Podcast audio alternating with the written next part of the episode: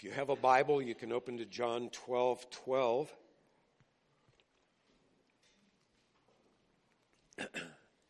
the uh, word should be up on the overhead.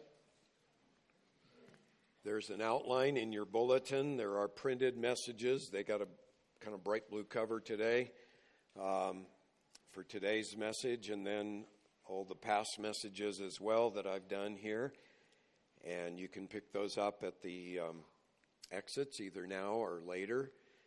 And then all of those are on the church website as well. And some of you have Wi Fi. You can, um, you can go there right now and read it, read it online. I'm reading from verse 12 down to verse 19 in the uh, New American Standard Bible. On the next day, the large crowd who had come to the feast, when they heard that Jesus was coming to Jerusalem, took the branches of the palm trees and went out to meet him and began to shout, Hosanna! Blessed is he who comes in the name of the Lord, even the King of Israel. Jesus, finding a young donkey, sat on it, as it's written, Fear not, daughter of Zion, behold, your king is coming, seated on a donkey's colt. These things the disciples did not understand at the first. But when Jesus was glorified, then they remembered that these things were written of him and that they had done these things to him. So the people who were with him when he called Lazarus out of the tomb and raised him from the dead continued to testify about him. Uh, for this reason also, the people went and met him because they heard that he had performed this sign. So the Pharisees said to one another, You see that you're not doing any good. Look, the world has gone after him. The longer that I'm a Christian, the more often it seems like I'm saddened when I see people who made a profession of faith in Christ, they began to follow him, and then later they fell away from the faith. Uh, now they're far from God in many cases. In some cases, even, these people have been involved in serving the Lord in a full time capacity as pastors or missionaries or whatever. I don't know if you saw, but the August 4th uh, Time magazine had a, an article on the um, proliferation right now of so called atheist churches. And uh, there's one in Flagstaff uh, called Flagstaff Freethinkers. It kind of amuses me that they advertise on the religion page. Um, but uh, it is a religion, uh, just a godless one. But anyway, uh, sadly, in that article in Time, it told of a couple of former pastors, one of them a uh, former Pentecostal pastor, who are now um, outspoken atheists leading these atheist movements. The one in Houston is called uh, Houston Oasis. Sounds like some of the names of these uh, new churches, doesn't it? But it's a, an atheist so called church. Um, there are many causes for that kind of spiritual failure. Sometimes things didn't go the way that the person expected in, in life or in the ministry. Uh, often the person got burned by others who claimed to be Christians and they turned against uh, the faith because of that. Some of them had nagging doubts all of their lives about the Bible or certain doctrines in the Bible, and finally, maybe the uh, other side won them over with their arguments, the skeptics, and so on. Often, when you probe just beneath the surface, there was serious sin that led to the uh, departure from the faith. Now, of course, we shouldn't be surprised about cases like that because the Bible reports many such examples. Um, John, right here in our chapter, last week we saw mentions Judas, who for three years spent time closely with Jesus, saw his miracles, heard his teaching, and still betrayed him. In the book of Acts, we read about Ananias and Sapphira in the early church who, uh, because of their duplicity, were struck dead. Uh, we go on in Acts and read about Simon the magician, and it says he believed and he was baptized. Uh, but then he tried to buy uh, apostolic power from Peter, and Peter denounces him in no uncertain terms. Um, later in Acts, rather shockingly, I'm sure, to them, in Acts 20, Paul warned the Ephesian elders and said, From your own selves, men will arise and will lead away the disciples after them rather than after Christ. Uh, Paul warned Timothy and named several men in 1 Timothy 1, several others in 2 Timothy 1, who had turned away from the faith and were uh, influencing others in a wrong way.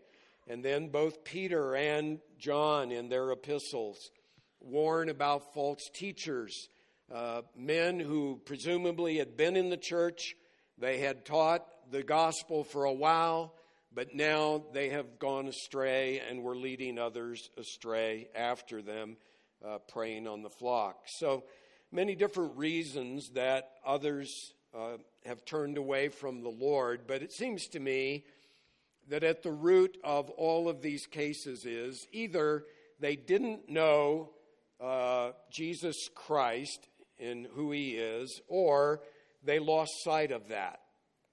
They didn't know Christ personally, or they lost sight of who Jesus really is. Because understanding Jesus' identity is essential for eternal life. John says so. We've seen it many times here in John chapter 20 and verse 31, which is kind of the theme verse of the whole book.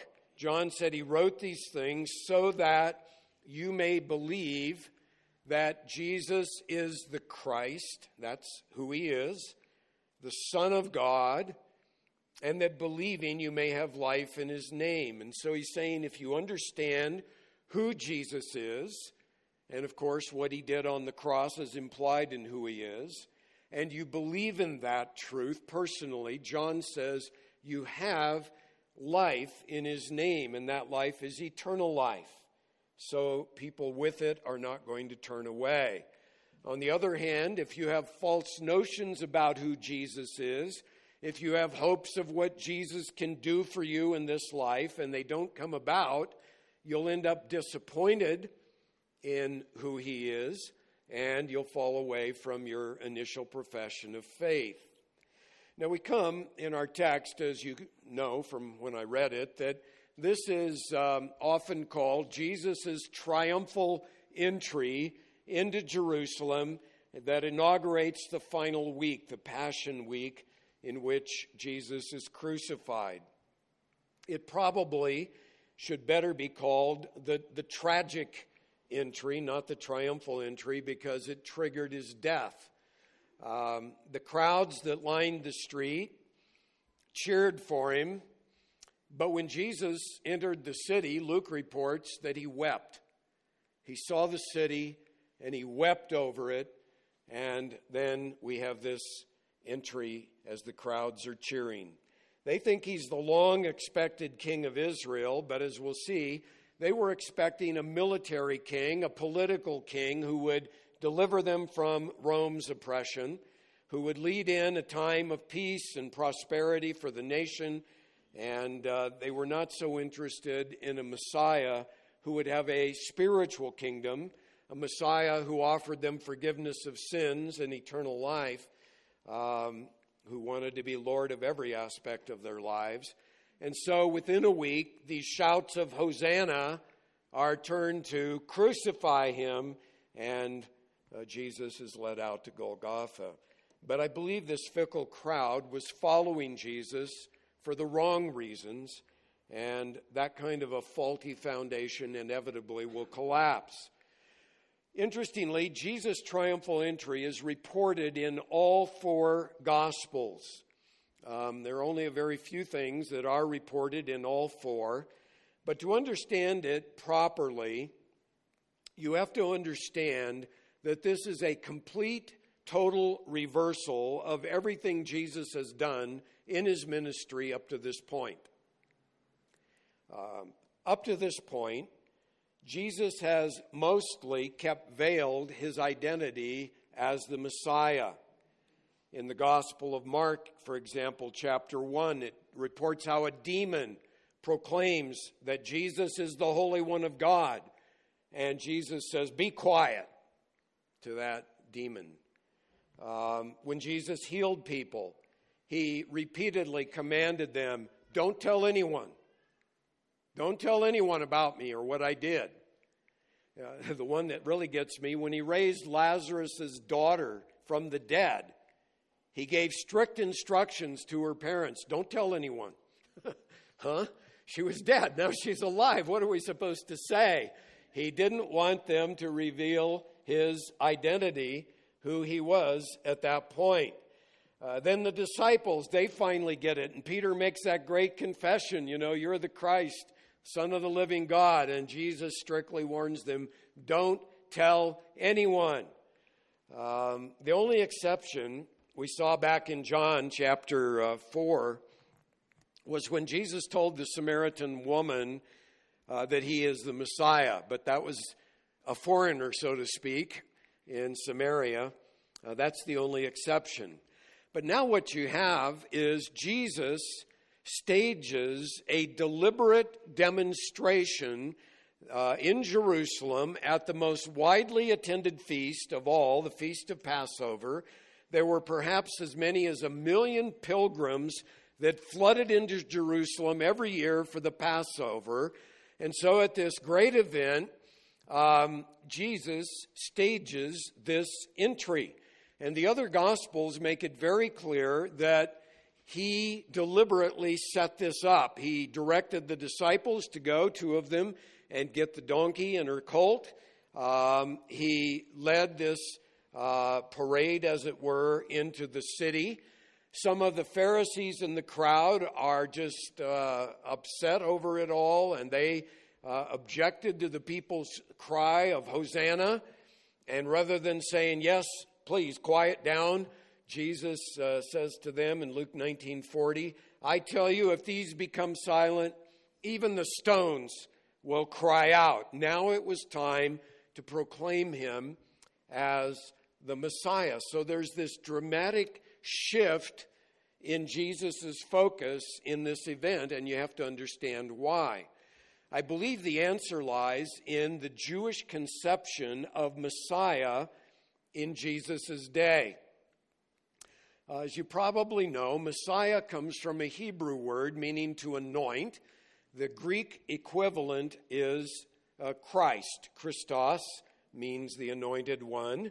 And so the Messiah or the Christ is the one whom God anoints.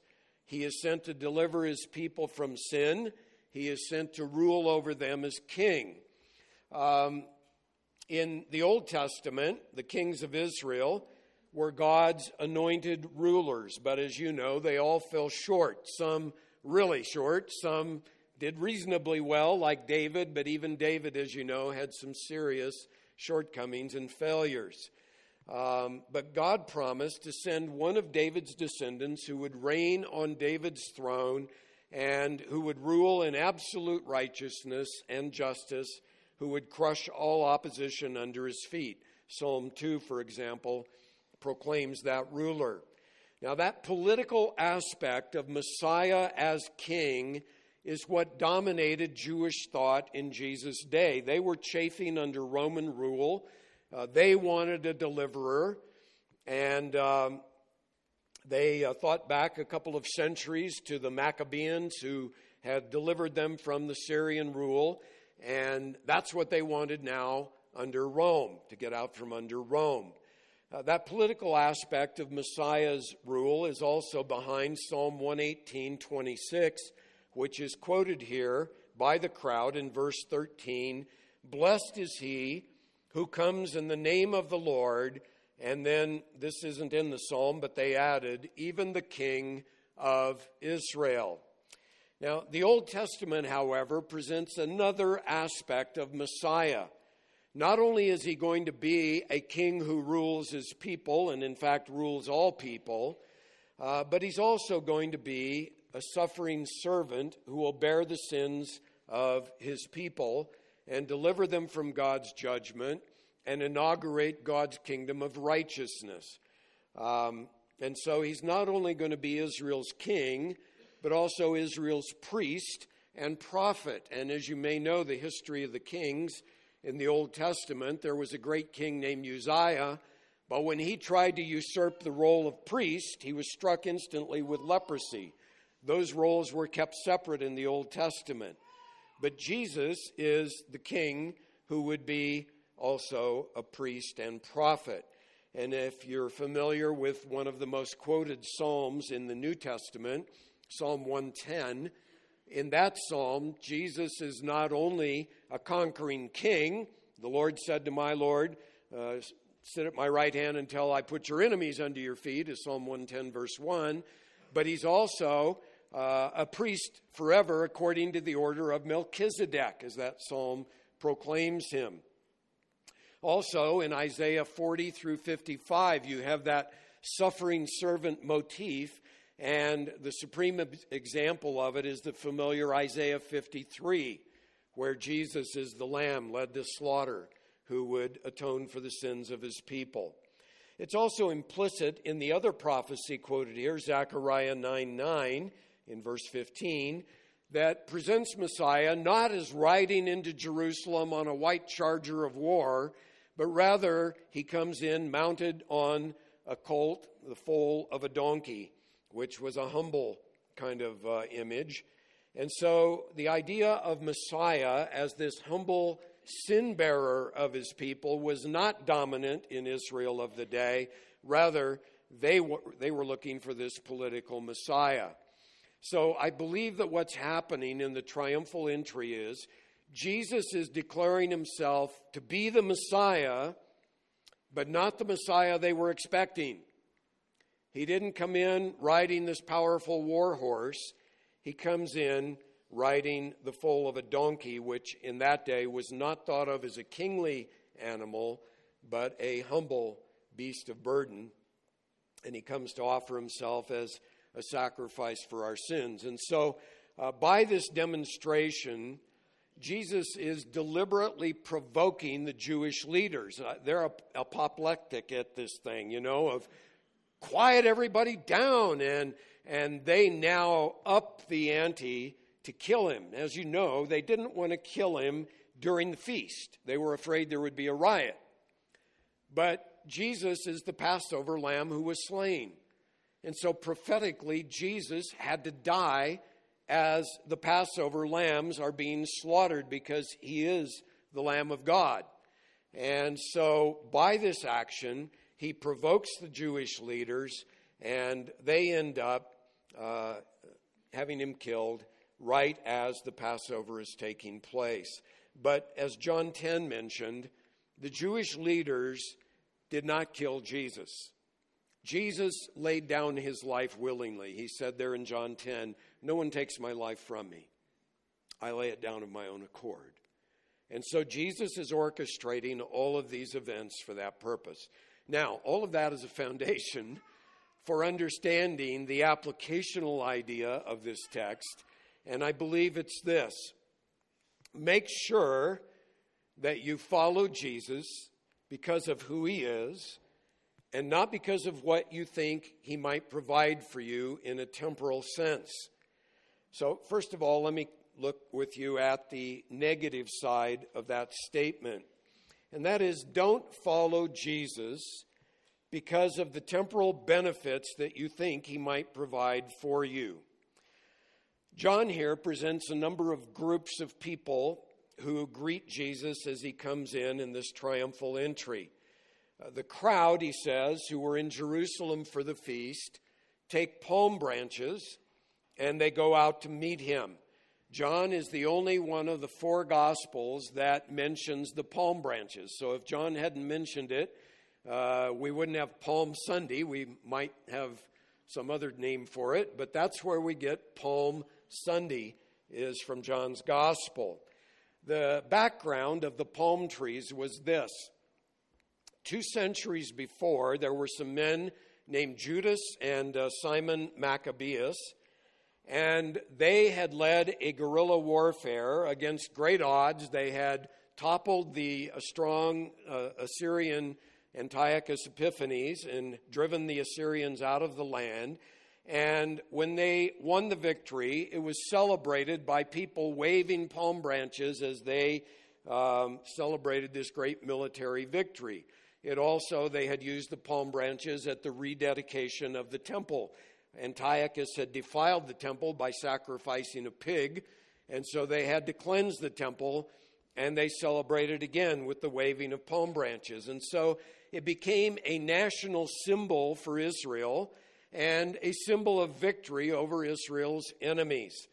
And the crowd here, by doing this, is hopeful.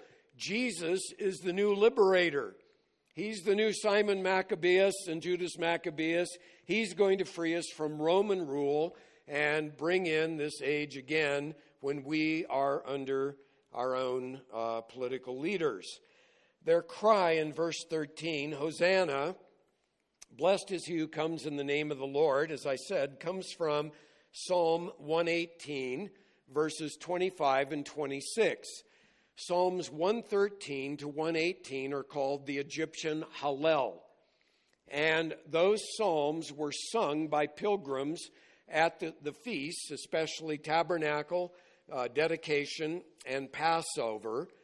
And in fact, when we read in um, Matthew that Jesus and his disciples sang a hymn after the Last Supper, and then they went out to the Mount of Olives, if you've ever wondered, I wonder what they sang, it was Psalm 118. That was the last psalm of the Hallel.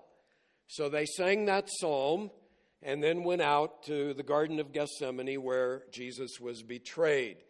Um, Hosanna literally means save now. It may have been a prayer, but by the time uh, they said it here, it could easily have just been a cry of praise, uh, like hallelujah. Um, the next line, as I said, even the king of Israel is not in Psalm 118, but it reflects what the crowd was expecting. How they were interpreting Psalm 118 is this is the king, the new king of Israel. And uh, so these people are giving a claim to Jesus largely because of what they think he's going to do for them temporally in this life. He's going to establish a kingdom. There's going to be peace and prosperity. Uh, every one of us will benefit from what this king will give us. Their hopes were fueled by those who were bearing testimony in verse 17 and 18 of what Jesus had done with Lazarus. They heard, wow, this man raised a man from the dead. If he can do that, surely he can provide for us and our needs. And so it was again all temporal in their focus. and uh, they um, thought that he would meet their needs as well. Even the disciples, John admits in verse 16, I'm glad for these candid admissions that John gives us. He says, even, even we didn't understand at the time what was going on. Not until Jesus was glorified did they connect the dots with these Old Testament prophecies and go, ah, that's what was happening. Um, and uh, glorified, of course, means after he was crucified, raised from the dead, and ascended into heaven. And so, pretty much, the disciples are in line with the crowd. I think when the crowd was shouting Hosanna, the disciples were going, at last, everybody gets it. Now the kingdom is going to come. Now Jesus is going to conquer. And they were devastated, as you know, when he was crucified. They just did not get it. And until they saw the risen Christ, they were just despondent. Now, here's the application. If you follow Jesus for what you think he can give you in this life, your faith is on really shaky ground. Really shaky ground. You know, wow, Jesus can make you financially prosperous. Jesus can give you good health. Uh, well, what if uh, you get seriously ill? What if you have a financial setback that's just unrecoverable? You lose it all, go bankrupt. You know? What if your marriage isn't the storybook marriage you thought it would be? What if your kids don't all turn out right and they rebel maybe against the Lord and even are alienated from you? It doesn't all turn out quite the way you had the picture painted by the, the evangelist who told you about Jesus, you see.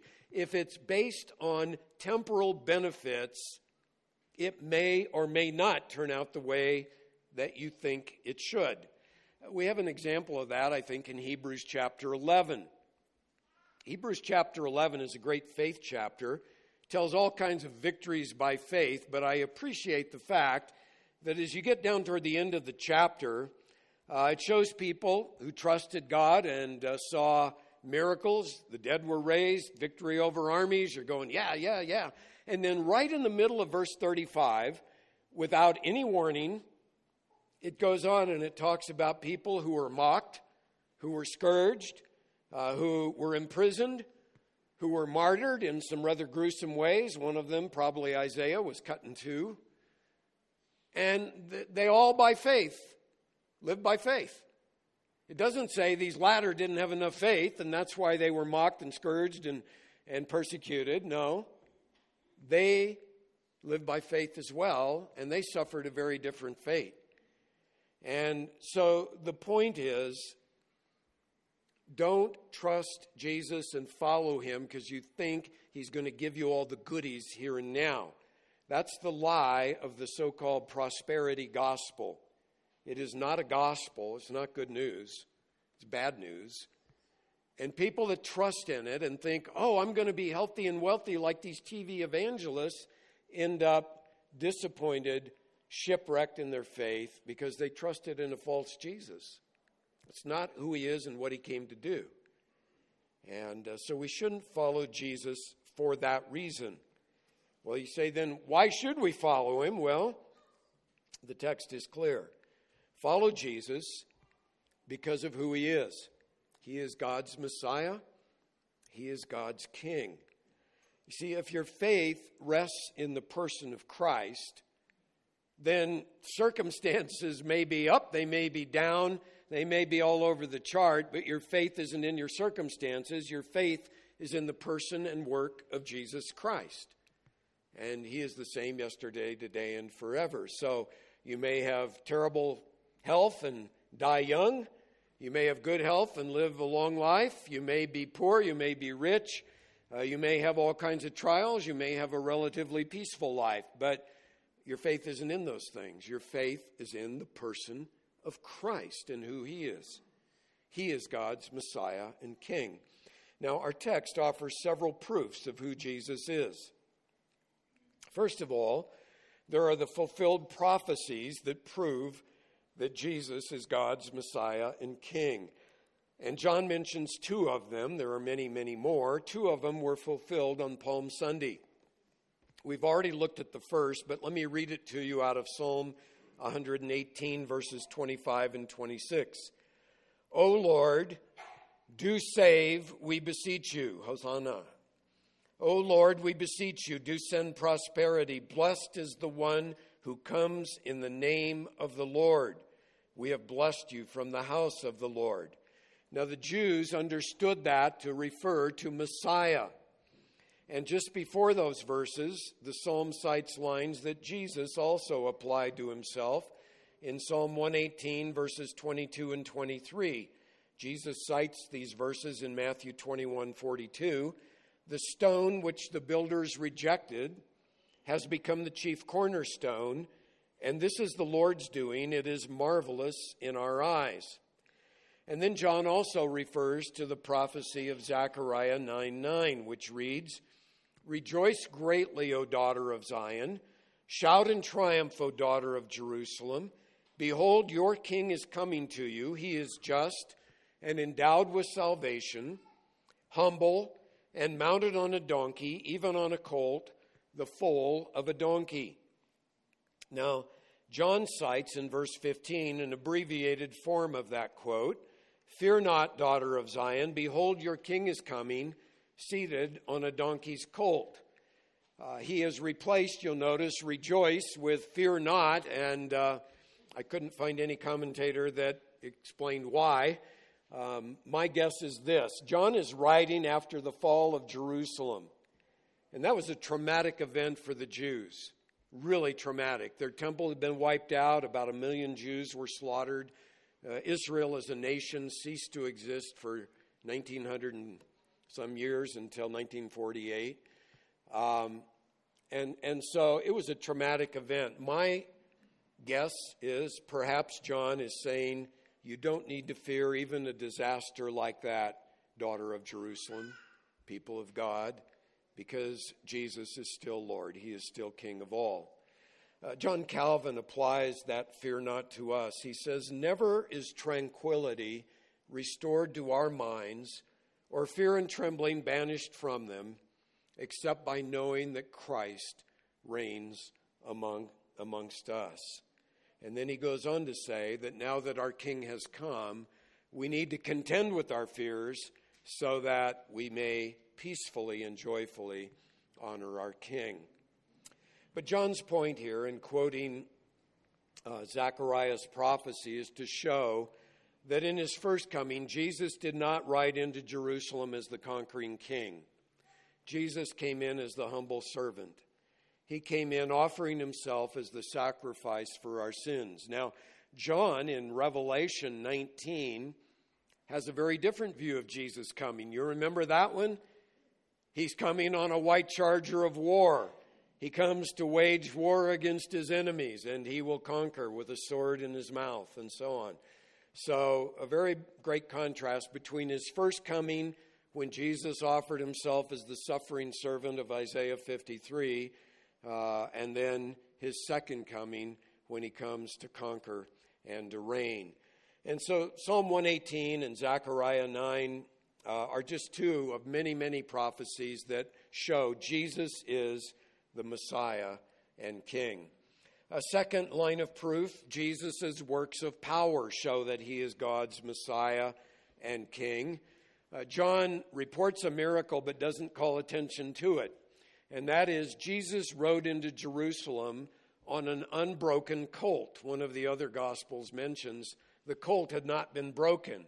If you don't think that's a miracle, I encourage you to go out to Babbitt Ranch and get on one and see if you can ride that thing peacefully.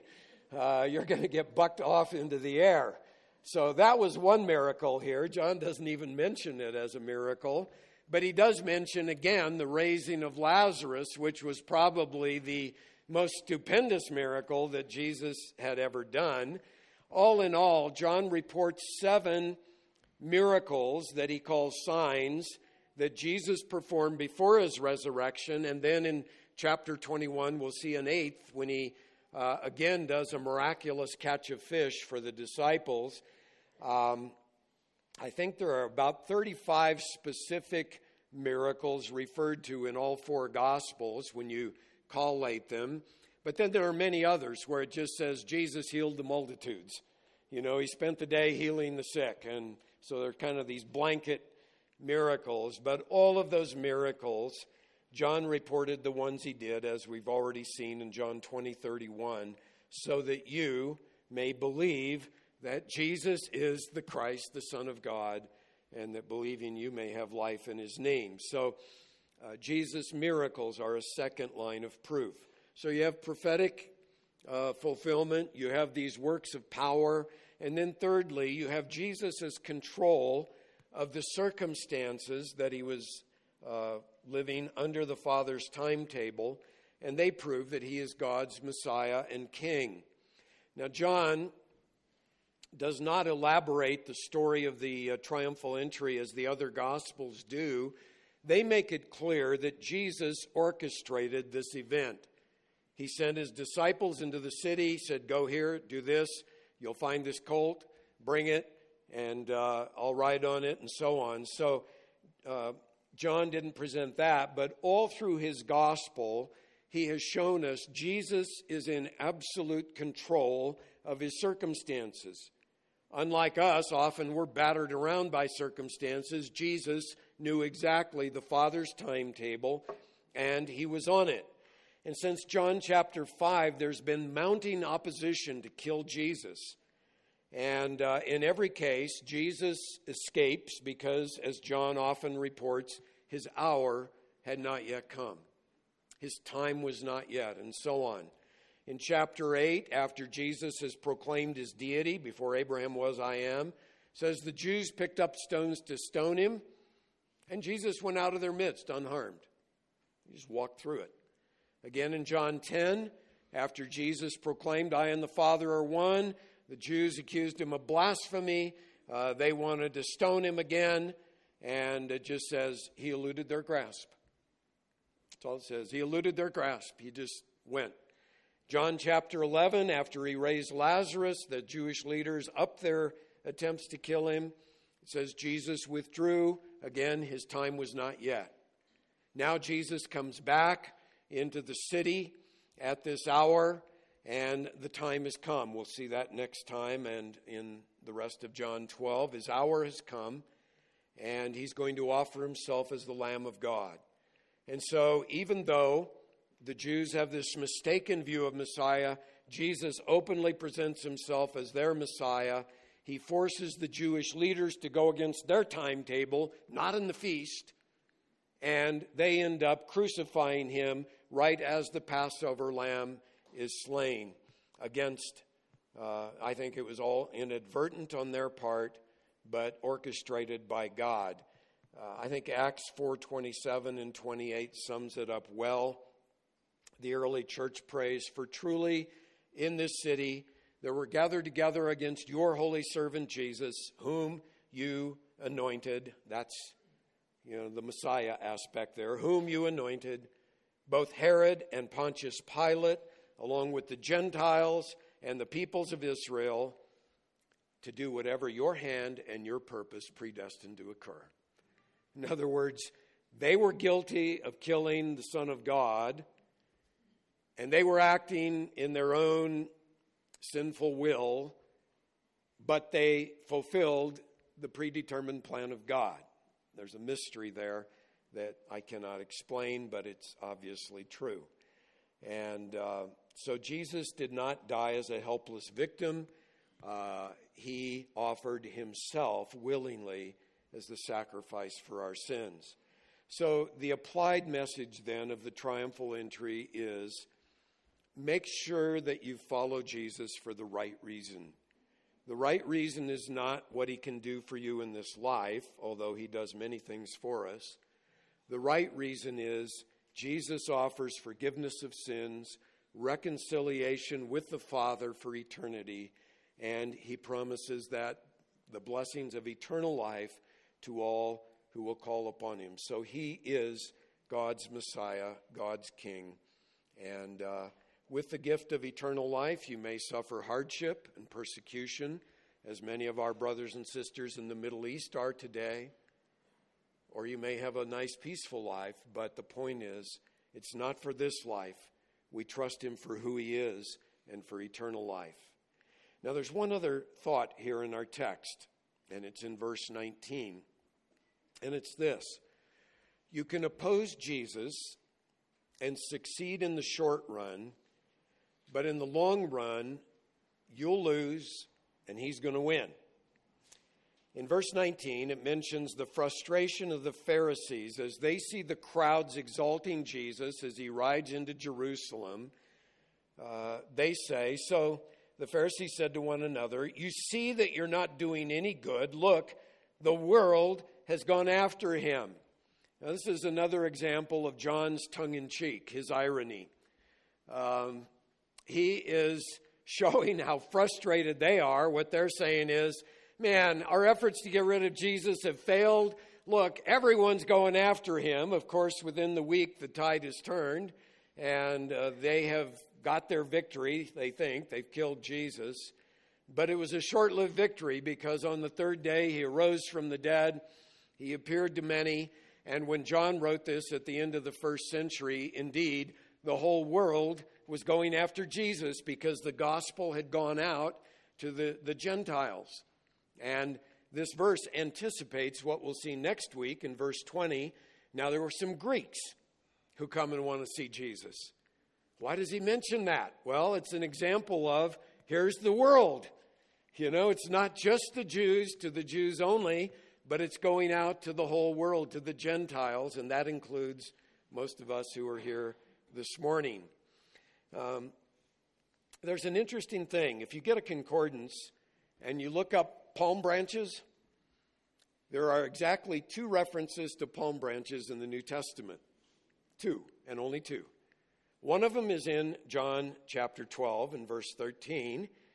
The other one is in Revelation chapter 7, verses 9 and 10, that reads like this After these things, I, I as John, I looked, and behold, a great multitude which no one could count from every nation and all tribes and peoples and tongues, standing before the throne and before the Lamb, clothed in white robes, get this, and palm branches were in their hands.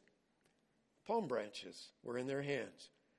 And they cry out with a loud voice, saying, Salvation to our God who sits on the throne and to the Lamb. Great, great victory, isn't it? So, John, in his own way, ties together these two events with the palm branches, and we see the ultimate triumph of the Lamb. The first time, the crowd was fickle and Jesus was crucified. The second time, John sees him in glory, reigning over every tongue, tribe, people, and nation throughout eternity. And uh, John is making the point you can oppose Jesus in the short run, and life may go well for you. You may think you've succeeded. But in the long run, Jesus is going to win. He's Lord. And, and that's the message of Revelation. I don't understand the, the details of Revelation, but I sure get the big idea. And that is, He's coming back bodily. And when He comes, you better be on His side because He's going to win big. And, and that's the final victory. There, there will be no other game after that. So Revelation shows Jesus triumphing, and uh, that He will do. So, to, to wrap it up, ask yourself why am I following Jesus? I, I trust you all are. But I have a fear that some of you may be following him because you hope he'll do such and such for you. You know, I, I'm single and I really want a godly marriage partner. That's why I'm following Jesus. Okay, I was there once, 40 years ago, and uh, that's a good prayer to pray. And I pray that He will do that for you. He certainly can do that for you. But that shouldn't be your bottom line for following Jesus. Some of the rest of you, you already got that marriage partner and it didn't turn out quite like you wanted it to. And you're saying, Well, I'm following Jesus because I want Him to turn this marriage around and give me a happy marriage. And again, I am with you. I pray for you in that. He can do that. I pray He will do that. But that's not a good reason to follow Jesus as the main reason. Or some of you may be saying, you know, I got a lot of emotional hurts from my past, and I, I, am following Jesus because I need healing. All right? Good. He can give that to you. I pray He will. But that's not why you should follow Jesus. I think this text says to us follow Jesus because of who He is. And whether you get your head lopped off, or you live a nice, peaceful life, whether you are trial free or you got all kinds of trials up to your ears or whatever, you, you know that Jesus is God's anointed one, his Messiah. Jesus is God's rightful king over the universe. He died for your sins. He rose from the grave. He's coming back in power and victory to take us all to be with him in glory. And so, as Paul puts it there in the end of Romans 8, whether you struggle with persecution or tribulation or distress or, or poverty or, or health issues or even death itself, he says, we overwhelmingly conquer through him who loved us. Our hope is in Christ and who he is.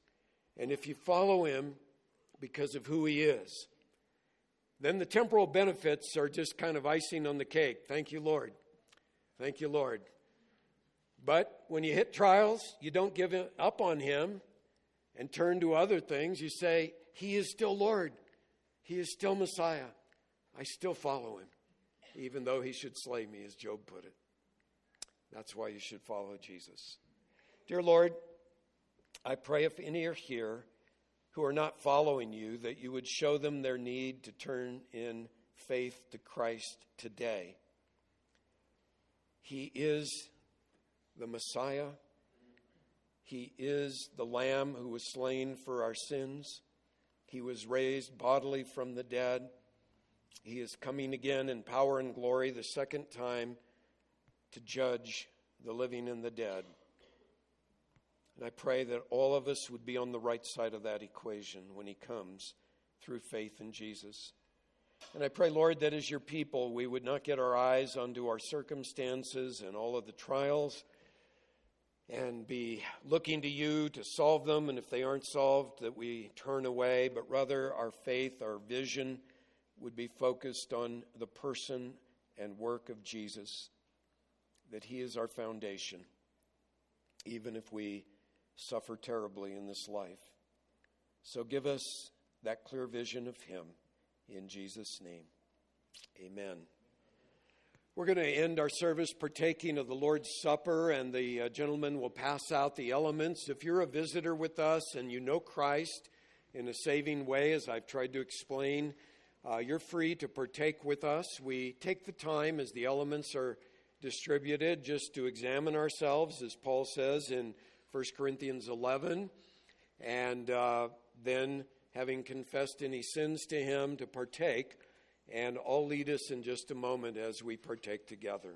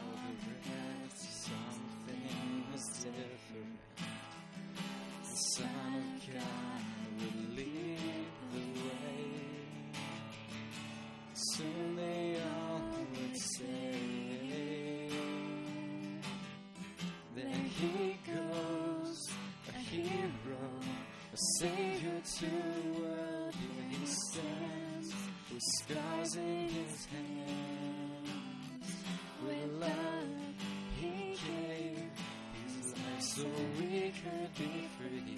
Savior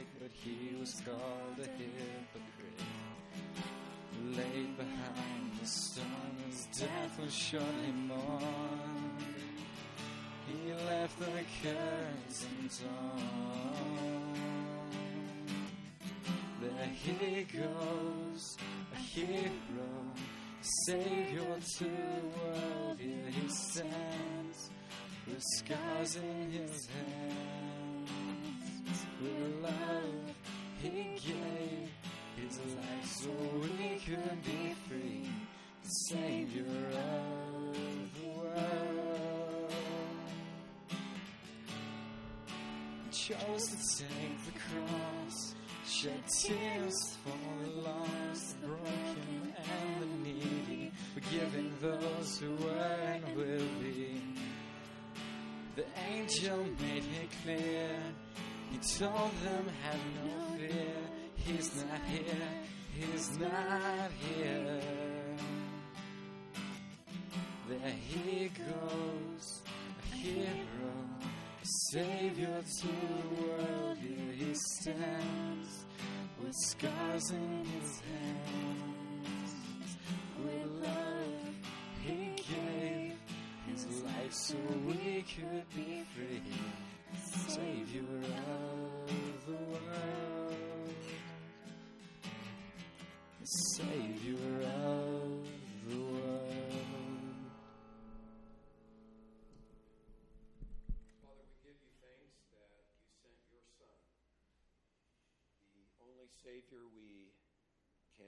ever have and need. We can't save ourselves. We thank you that He gave His life freely on the cross for each of us and offers eternal life to everyone simply by faith in Him. So we thank you for this reminder of His great sacrifice. We want to just say, Lord, we love you.